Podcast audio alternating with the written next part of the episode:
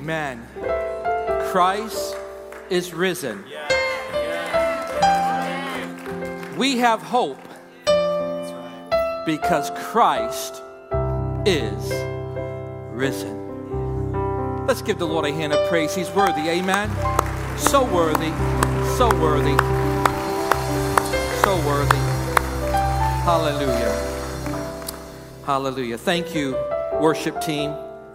What a beautiful time of worship. We are so blessed. Amen. Please open your Bibles to Jeremiah chapter 2. Jeremiah chapter 2. Today is part 3 in our series, What is the Gospel? I shared in part 1 that the gospel is called good news because it addresses the most serious problem that you and I have as human beings, and that problem is simply this God is holy and just, and I'm not. And at the end of my life, I'm going to stand before a just and holy God, and I'll be judged. And I'll be judged either, either on the basis of my own righteousness and if that's the case, I'm in terrible trouble. We all are. Isaiah 64 6 says, All our righteousness are like filthy rags. The good news of the gospel is that Jesus lived a life of perfect righteousness, of perfect obedience to God, and he offered himself as a perfect sacrifice to satisfy the justice and the righteousness of God.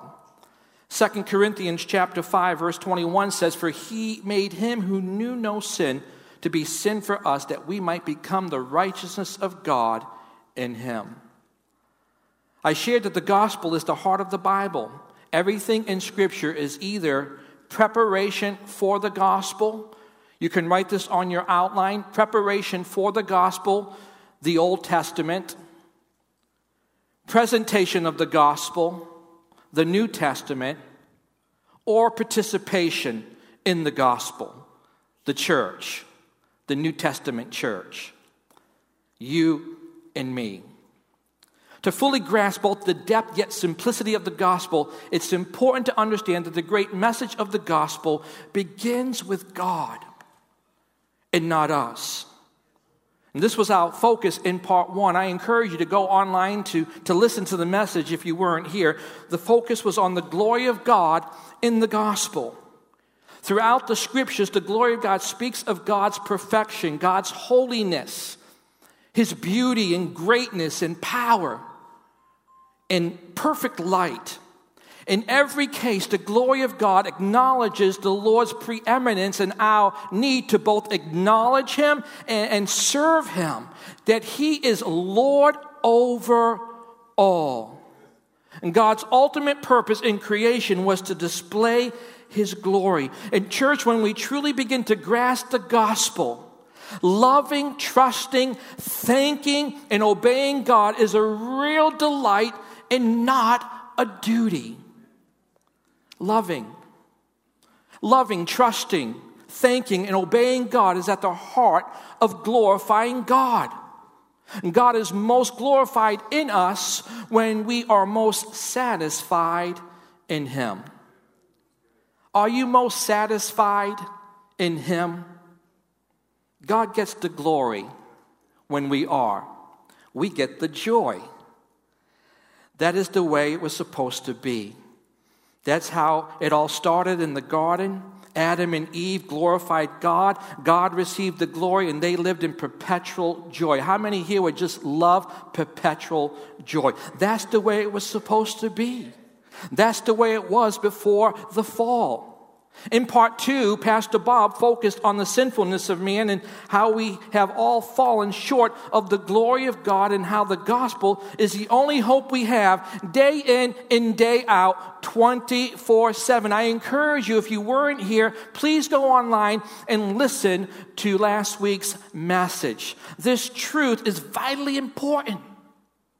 It makes the gospel understandable. All of us have failed to glorify God as we should. Romans 3:23 for all have sinned and fall short of the glory of God. And today I want to still focus our attention on man and we'll transition our focus off of man onto Jesus Christ, our savior. Gracious Father, we love you. We thank you for your beautiful presence. Wow, we're so privileged to be in your presence. Thank you. Thank you for the cross. Thank you for Jesus Christ and his sacrifice and his blood that washes away our sin. We're so grateful for his righteousness. Because of his righteousness, we can come before you. We can stand before you. We can offer our lives as a living sacrifice. We can offer our song, our praise, our adoration. Father, we thank you for our helper, the Holy Spirit. We thank you for your word. And we pray here today, through the power of your Spirit, you would speak, God, to every one of us here today. God, that we would hear, oh, that we would hear what you say. God, we would have the, the humility not only to hear, but to respond in, in, in humble obedience. We pray in Jesus' name, amen. Church, we are worshiping people. We are. We are worshiping people. Worship is an innate desire an instinct and impulse wired into us by God Himself. This is a gift from God. Worship is a gift from God. We were made to worship. And we have this innate, deep desire to worship. But what happens when instead of using that gift of worship from God for God, we focus our worship on the stuff God made? What happens when we attempt to hijack God's story about Himself and rewrite it with ourselves at the center of His story? In Jeremiah chapter 2, verses 11 and 12 says, As a nation changed its gods, which are not gods, but my people have changed their glory for what does not profit, be astonished, O heavens, at this and be horribly afraid. Be very desolate, says the Lord. The Lord has a charge for those who claim to be his people in today's main text here in Jeremiah chapter 2. The prophet Jeremiah, God is speaking through the power of his spirit through his prophet to his people. And he says, Has a nation changed its gods, which are not gods, but my people have changed their glory, speaking of himself, for what does not profit, speaking of Almighty God, for what does not profit. Be astonished, O heavens. Can you believe heavens? At this? And be horribly afraid, be very desolate, says the Lord. God says to look at the pagan world and consider who has ever left its gods, and the answer is none. The peoples of the world do not change gods. The pagans do not swap gods. These are worthless gods, in fact. They are not gods at all, the Lord says through his prophet. Yet the people show loyalty to these worthless false gods, says the Lord. What an indictment! God is asking, where is their loyalty? God is the true and living God. He is not worthless. The things they seek after are worthless. They have no value, yet they show no loyalty to the real God, the creator of heaven and earth. God asks, who does this? Who does this? Who changes gods? Worse, who changes from the true God to false gods that cannot do anything for you? Who does this? God knows that two great evils have occurred. Look at verse 13. For my people have committed two evils. They have forsaken me, the fountain of living waters, and hewn themselves cisterns, broken cisterns that can hold no water. First, they have forsaken the Lord, the fountain of living waters, and this is an outrage to our Lord. God pictures himself here as a mountain spring of clean, pure, life giving water. Remember when I shared that the gospel is the heart of the Bible? Everything in Scripture is either preparation for the gospel, presentation of the gospel, and participation in the gospel. Here in Jeremiah chapter 2, we have preparation for the gospel. This fountain of living water points to Jesus. In fact, Jesus said in John 4 14, But whoever drinks of the water that I shall give, give him will never thirst. But the water that I shall give him will become in him a fountain of water springing up into everlasting life. Think about how great a, a, flowing fountain would be in ancient times. It is the equivalent of having the running water that we enjoy and take for granted today. If you've been in other parts of the world where there's no clean water, you really begin to appreciate what we have available to us. The ability to go to a fountain that has clean, cool water and you never have to worry about the water running dry. No one goes to the sink today, we don't at our home, and, and, and wonder if, if there's not going to be any water coming out of the faucets. None of us worry that we will not have water to drink. We have a plentiful supply of water to drink. The water will be there. This is the pleasure and benefit of the fountain of living water, church. The way to glorify the fountain is to enjoy the water and keep coming back for more water. We appreciate the fountain by going back to the fountain, drinking the water, being grateful for the fountain, and coming back to the fountain again and again, knowing that it satisfies our deepest thirst. This is how we glorify God, the fountain of living water. Is this what the people did here in Jeremiah? The answer is no. God says they have forsaken me. They had forsaken the fountain of living water. This is an insult to the beauty and worth of God's holy character, God's perfect character. The Lord spoke to the prophet Isaiah, saying something similar in Isaiah 55, verses 2 and 3. Why do you spend money for what is not bread and your wages for what does not satisfy? Listen carefully to me and eat what is good, and let your soul delight itself in abundance. Here's the personal application for us today. When we look for other things to satisfy us other than the Lord, we are declaring that the Lord has nothing for me. He provides no value to my life. I have no passion for him. I do not desire him. I do not thirst for him. Wow.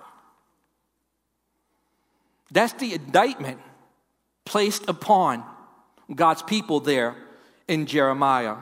Not only did they reject the fountain of living water, they preferred to carve cisterns for themselves. A cistern was a large hole that was dug into a rock about 20 feet deep to capture rainwater. The people gave their energies. Think about this. The people gave their energies um, to looking for a different water supply. God had given them all that they would need, but the people spent their energies looking for a different water supply. You know what that cistern water turns into? It becomes filled with algae and is no longer suitable for drinking. It gets contaminated. On top of it, we, we read in our text that these cisterns are broken and they leak. And so they are trading in clean, think about this. They're trading in clean, pure, cool, easy flowing water for, for digging a hole in a rock that captures rainwater that leaks and will turn to algae and become contaminated and, and no use for drinking. Now, how foolish is that? Well, that's exactly how foolish sin is. Sin makes us dumb. Well, it makes me dumb. I'll just indict myself. Well, God's word indicts me. I don't need to indict myself. Do we see why God is insulted? Do we see why God is saying in verse 12, Be astonished, O heavens, be appalled? Be shocked. You know, that's a real problem today. We are just not appalled. We're not shocked by our rebellion, by our sin, by our self glory. And that's a real concern today.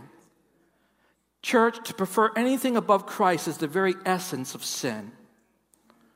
To esteem God as lesser than anything else in this world is deeply offensive to God and is a picture of redirected worship away from God to self centered worship. We were made to worship, it's innate. God put it in us, it's a gift from God, reserved for Him alone. When we do this, when we redirect our worship away from God to self centered worship, we sin and fall short of the glory of God. I want to ask you a couple questions here today. What cracked cistern are you trying to use to quench your thirst, to satisfy you? What broken, dry cistern are you using to try to fill the void in your life? Would you turn over to Genesis chapter 3? Genesis chapter 3. We have a dual text here today. I'd like to look at verses 17 through 19. You know, the world was made for God's glory. Throughout this series, you're going to hear this repeated over and over and over again. The world was made for God's glory, but his glory in creation was made manifest in man and woman, bearers of his image. Let us make man in our image according to our likeness. They were created to take dominion over creation, to be the crown jewel of the material world. When sin entered the first man and woman, it entered the entire world. All that God created was contaminated, affected by original sin. Original sin has effects beyond humanity, beyond you and me. It affects the whole world, the universe, the earth. The whole creation has been groaning according to Romans chapter 8, verse 22. This is not just to remind us of the seriousness of rebellion against God, but to indicate that human rebellion against God disrupts the natural order of everything.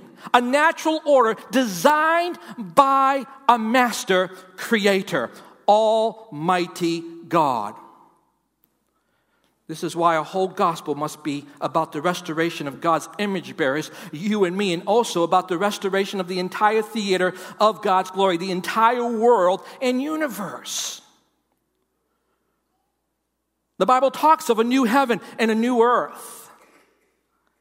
We see this important connection between Adam's disobedience and the fall of the very earth itself in Genesis chapter 3 as God pronounces the curse. Look at verses 17 through 19. And then to Adam he said, Because you have heeded the voice of your wife and have eaten from the tree of which I commanded you, saying, You shall not eat of it, cursed is the ground for your sake. In toil you shall eat of it all the days of your life.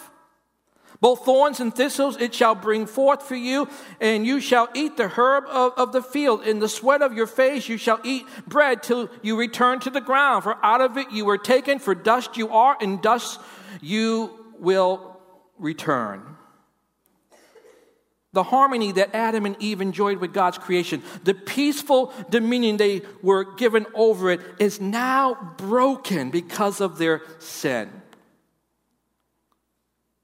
because they redirected their worship away from God to self worship.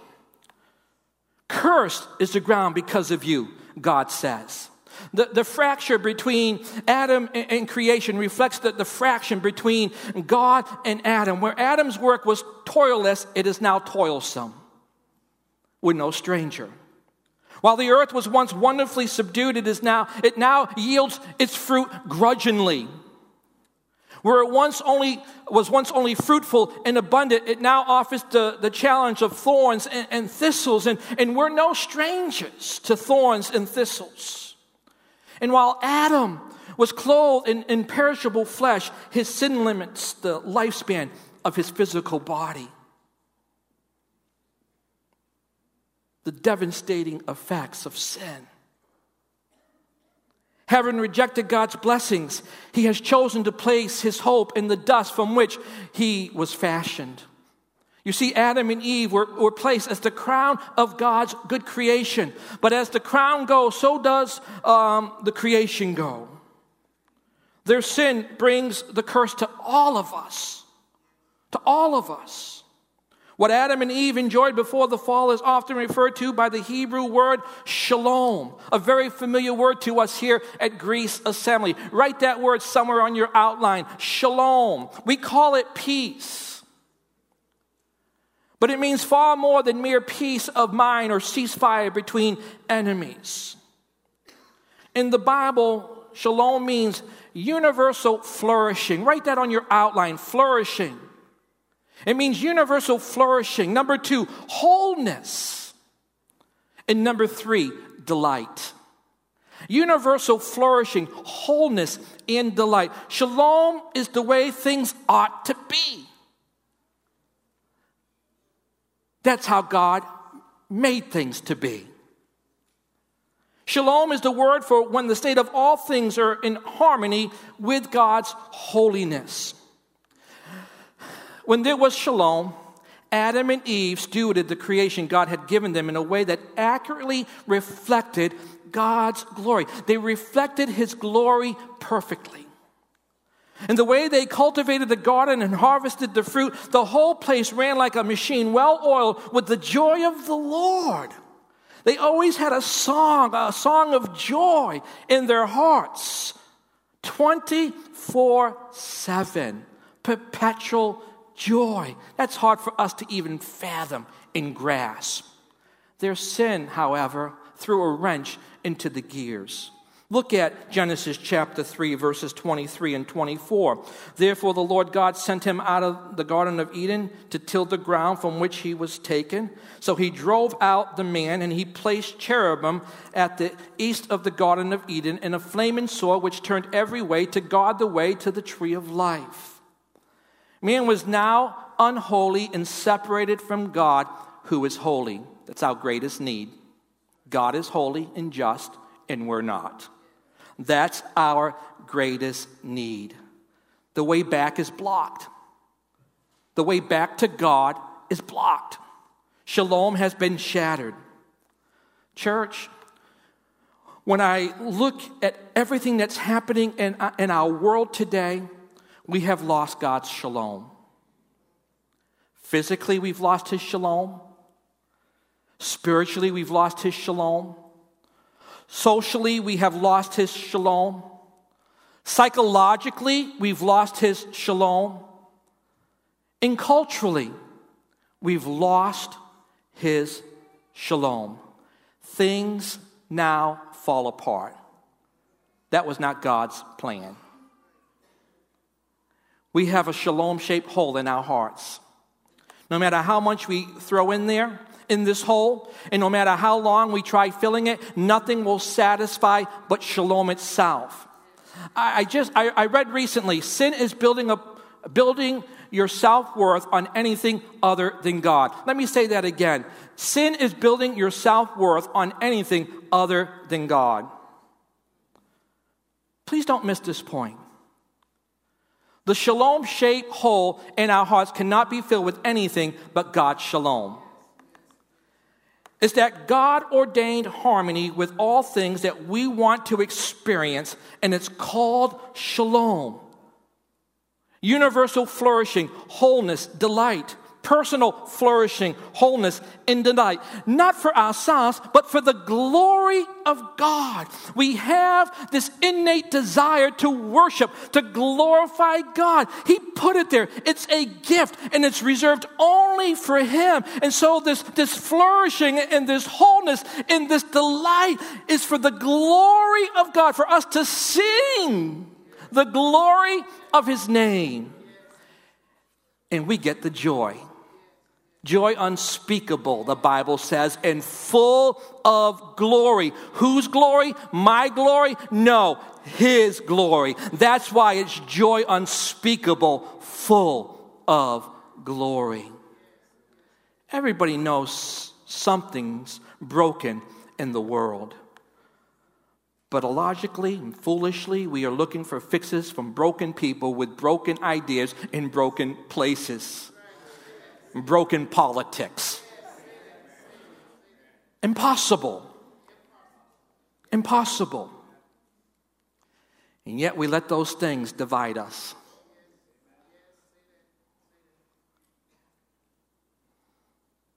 Oh, there's so much idolatry in our lives and we don't even know it. In the Hebrew way of thinking, shalom is the joining together of opposites the holy and the unholy. About 700 years before Christ's birth, it was prophesied in Isaiah 9 6 For unto us a child is born, unto us a son is given, and the government will be upon his shoulder, and his name will be called Wonderful Counselor, Mighty God, Everlasting Father, Prince of, of the increase of his government and peace. There will be no end.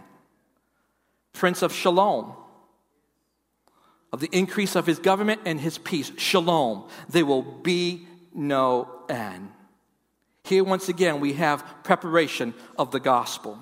Isaiah 9 6 points prophetically to Jesus, the Prince of Shalom, the Prince of Peace. He is our Shalom. He is the world Shalom.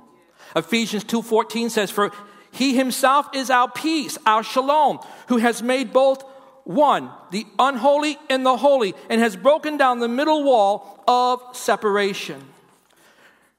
Romans 5, verses 1 and 2 say, Therefore, having been justified by faith, we have peace, shalom with God through our Lord Jesus Christ, through whom also we have access by faith into this grace in which we stand and rejoice in hope of the glory of God. 1 Thessalonians 5, verses 23 and 24 say, Now may the God of peace, shalom himself, sanctify you completely, and may your whole spirit, may your whole spirit, soul, and body be preserved blameless at the coming of our Lord Jesus Christ. Now may the God of peace, shalom himself, sanctify you completely, make you whole and may your whole spirit, your whole soul and body be preserved blameless at the coming of our Lord Jesus Christ. He who calls you is faithful, who also will do it. Church, remember, shalom is the word for when the state of all things are in harmony with God's holiness. Shalom is the word when our spirit is in harmony with God's holiness. Shalom is the word when our hearts are in harmony with God's holiness. Shalom is the word when our minds are in harmony with God's holiness. Shalom is, is the word when our desires are in harmony with God's holiness. Shalom is the word when our relationships are in harmony with God's holiness. It's only in shalom that all of these and so much more are made whole, are flourishing, Shalom is the word when our attitudes are in harmony with God's holiness. Shalom is the word when our morals are in harmony with God's holiness. Shalom is the way things ought to be flourishing, whole, and delightful. Can I hear a big amen? Shalom. Shalom.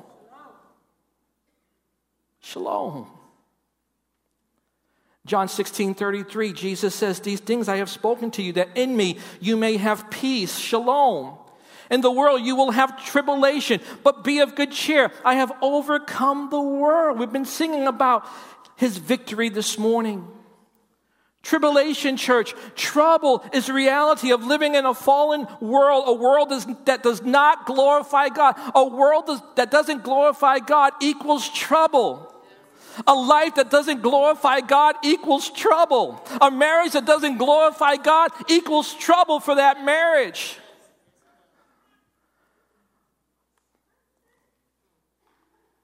Parents that don't glorify God equals trouble in the home. Students, children that don't glorify God, there's going to be trouble. Self glory always brings trouble. It brought sin into the world.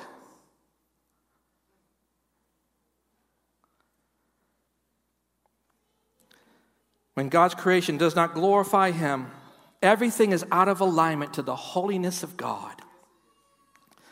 The divine order, here, this church, the divine order of all things are out of order. Marriage is redefined. Human sexuality is confused and perverted. Weather patterns are severe. governments are corrupt, the physical body decays, and the list goes on and on and on and on. But in Christ, there is shalom. There is universal flourishing, wholeness, and delight. Jesus said in Matthew 11, verses 28 through 30, Come to me all you who labor and are heavy laden, and I will give you rest. Take my yoke upon you and learn from me, for I am gentle and lowly in heart, and you will find rest for your souls. For my yoke is easy and my burden is light. Ephesians chapter 2, verses 13 through 18. I read a couple of these verses earlier, but I want to read down to verse 18. For he himself is our peace, who has made both one and has broken down the middle wall of separation having abolished in his flesh the enmity that is the law of commandments contained in ordinances, so as to create in himself one new man from the two, thus making peace, and that he might reconcile them both to God in one body through the cross, thereby, there, thereby putting to death the enmity. And he came and preached peace, shalom. Jesus came and preached peace, shalom, to you who are far off and to those who were near. For through him we both have access by one Spirit to the Father. Isn't that beautiful? Every person is searching for meaning. Every person is searching for significance. Every person is searching for happiness. Whatever label you put on it, however you identify it, we all are looking for fulfillment. Every single one of us. Personal happiness is the driving force behind everything the sin nature does. Everything. The problem is that God is left out of the account, namely the glory of God. The most important person is being ignored. Because of this reality, we always do what we want because we think it will ultimately be to our own personal happiness, even distasteful things. Think about this. We, we settle for temporary, fleeting pleasures rather than for what is eternal and soul satisfying. And the truth is, this is madness. It's madness. It's all meaningless. Read the book of Ecclesiastes this week. In the end, there is nothing under the sun that brings lasting fulfillment.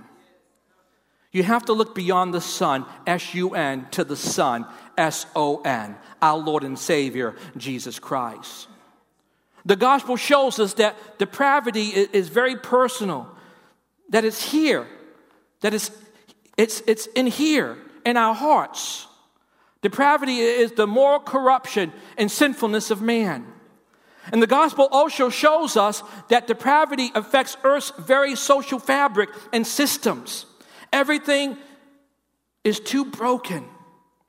Everything is too broken to satisfy. It's too broken. No politician, no political party can fix it. But there is one who can who came to fix it. And he is our peace. Amen. And on the cross, he said, It is finished. It is finished. Church, we are cursed. Creation is cursed. We are groaning. Creation is groaning. The ache is bigger than all of us. We need a redemption bigger than all of us bigger than all of us. And God's innate righteousness demands justice. He cannot let guilt go unpunished. He can't. The wages of sin is death, according to Romans 6:23. Hebrews 9:22 says, "Without the shedding of blood, there is no remission, no forgiveness of sins. A blood debt is owed. We have fallen short of the glory of God. To fall short of the glory of God means that we have not trusted God the way we should. I'm guilty. We have not obeyed Him the way we should. I'm guilty. We have trusted ourselves. I'm guilty. We have turned from His commandments. I'm guilty. We thought we knew a better way. I'm guilty. In Romans chapter 1, verses 22 and 23, it says, Although they knew God, they did not glorify him as God or give thanks to him, but exchanged the glory of the immortal God for images, idols, self glory, self worship. This is what it means to fall short of the glory of God, to exchange it for something else. To exchange his glory for something else. He offers himself as our infinite treasure, and we trade him in on a secondhand pleasure. How offensive that is to a holy God. The Bible will always shoot straight with us, church. And that's why we need to be in it. We need to be in God's Word because we need God. Amen. We need what He has to say. The Bible will always shoot straight with us. We can't be concerned about being PC, politically correct. God's Word isn't. The bottom line is that to seek our glory is to seek our own damnation, for the wages of sin is death. We have to feel the weight of God's wrath, church. Because without feeling the weight of his wrath, we won't know the weight of his kindness. The place the gospel holds out for us is where God's kindness and, and, God's wrath meet. This place is called the cross. It's, it's where grace and wrath intersect. What Christ did on the cross for us and his transforming love and power will not be grasped until we see that the cross also reveals the depth of the offense, the weight of the offense of sin, our sin. I like what Thomas Watson said. He puts it this way Till sin be bitter, Christ will not be sweet. Till sin be bitter, Christ will not be sweet. Because all have sinned and all fall short of the glory of God, all are worthy of hell. I'm going to talk more about that next week. I hope you still come. Like I said, the Bible always shoots straight with us. If we don't understand the bad news, we will not grasp the good news of the gospel. Church, Christ died a brutal death on the cross. The gospel is bloody. The gospel is bloody. Romans 6:23 says for the wages of sin is death. That's the bad news. But the gift of God is eternal life in Christ Jesus. That's the good news. No one who's found guilty wants justice when they're found guilty. They want mercy. But justice and mercy met at the cross. Both met at the cross. I love Psalms 85:10. It's on your outline. It says, I just sat in my office this morning meditating on this verse for 30 plus minutes. Mercy and truth have met together, righteousness and peace have kissed. Isn't that a beautiful verse? There is a beautiful glimpse here of the person and work of Jesus Christ. For only in him can God's truth, which hates sin, God's truth hates sin, be compatible with God's mercy, which forgives sin. And mercy and truth have met together at the cross. And righteousness and peace have kissed. Christ's death on my behalf, on your behalf, fully satisfied God's divine justice, which allowed God to show his mercy to the guilty. Put your name there in place of the guilty. My name surely is there Justice punished sin, and mercy rescued sinners. Put your name there. Church, righteousness and peace actually come together in a divine kiss at the cross. Amen? This divine meeting takes place at Calvary. Both his righteousness and his peace, shalom, have been made available to us. That's the power of the gospel, of the good news of Jesus Christ. I close with Romans 14 17. For the kingdom of God is not eating and drinking, but righteousness in peace. And the word there is shalom, and joy in the Holy Spirit, God's original purpose. Isn't that powerful, church? The gospel satisfies all that we long for. What is the gospel? It is shalom. It brings everything back into alignment with the holiness of God. Let's take a moment here this morning, the staff, yeah, this morning. How many would be honest here today and say, Pastor, I need shalom? in my life. I need shalom in my life. My life is out of alignment. It's not in alignment with the holiness of God. And I need the shalom of God, the peace of God. He's provided his shalom in his Son, who is the Prince of Shalom. He says, All you who are weary, heavy laden, who need rest, come to me. Come to me. Come to me. As Brother Joe leads us in this song, talk to God, to talk to God. Call on his name. You need the peace, you need the shalom of God. Something in your life is not in alignment with his holiness. The shalom of God is available to you today. Spiritually, you're separated from God. The shalom of God is available to, to you today to make you whole and to bring you into alignment with the holiness of God.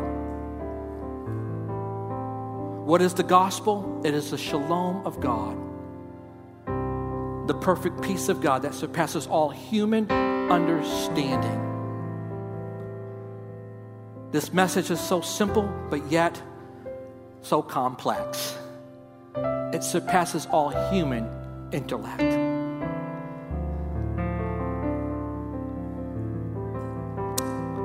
Thank you, Jesus.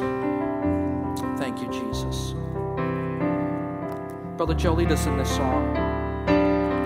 If you want to come to the altar, feel free to do that. We'll pray with you. If you want to get in alignment with God's holiness right there in your pew, you call on the name of the Lord. He promises to save you, He'll make you whole.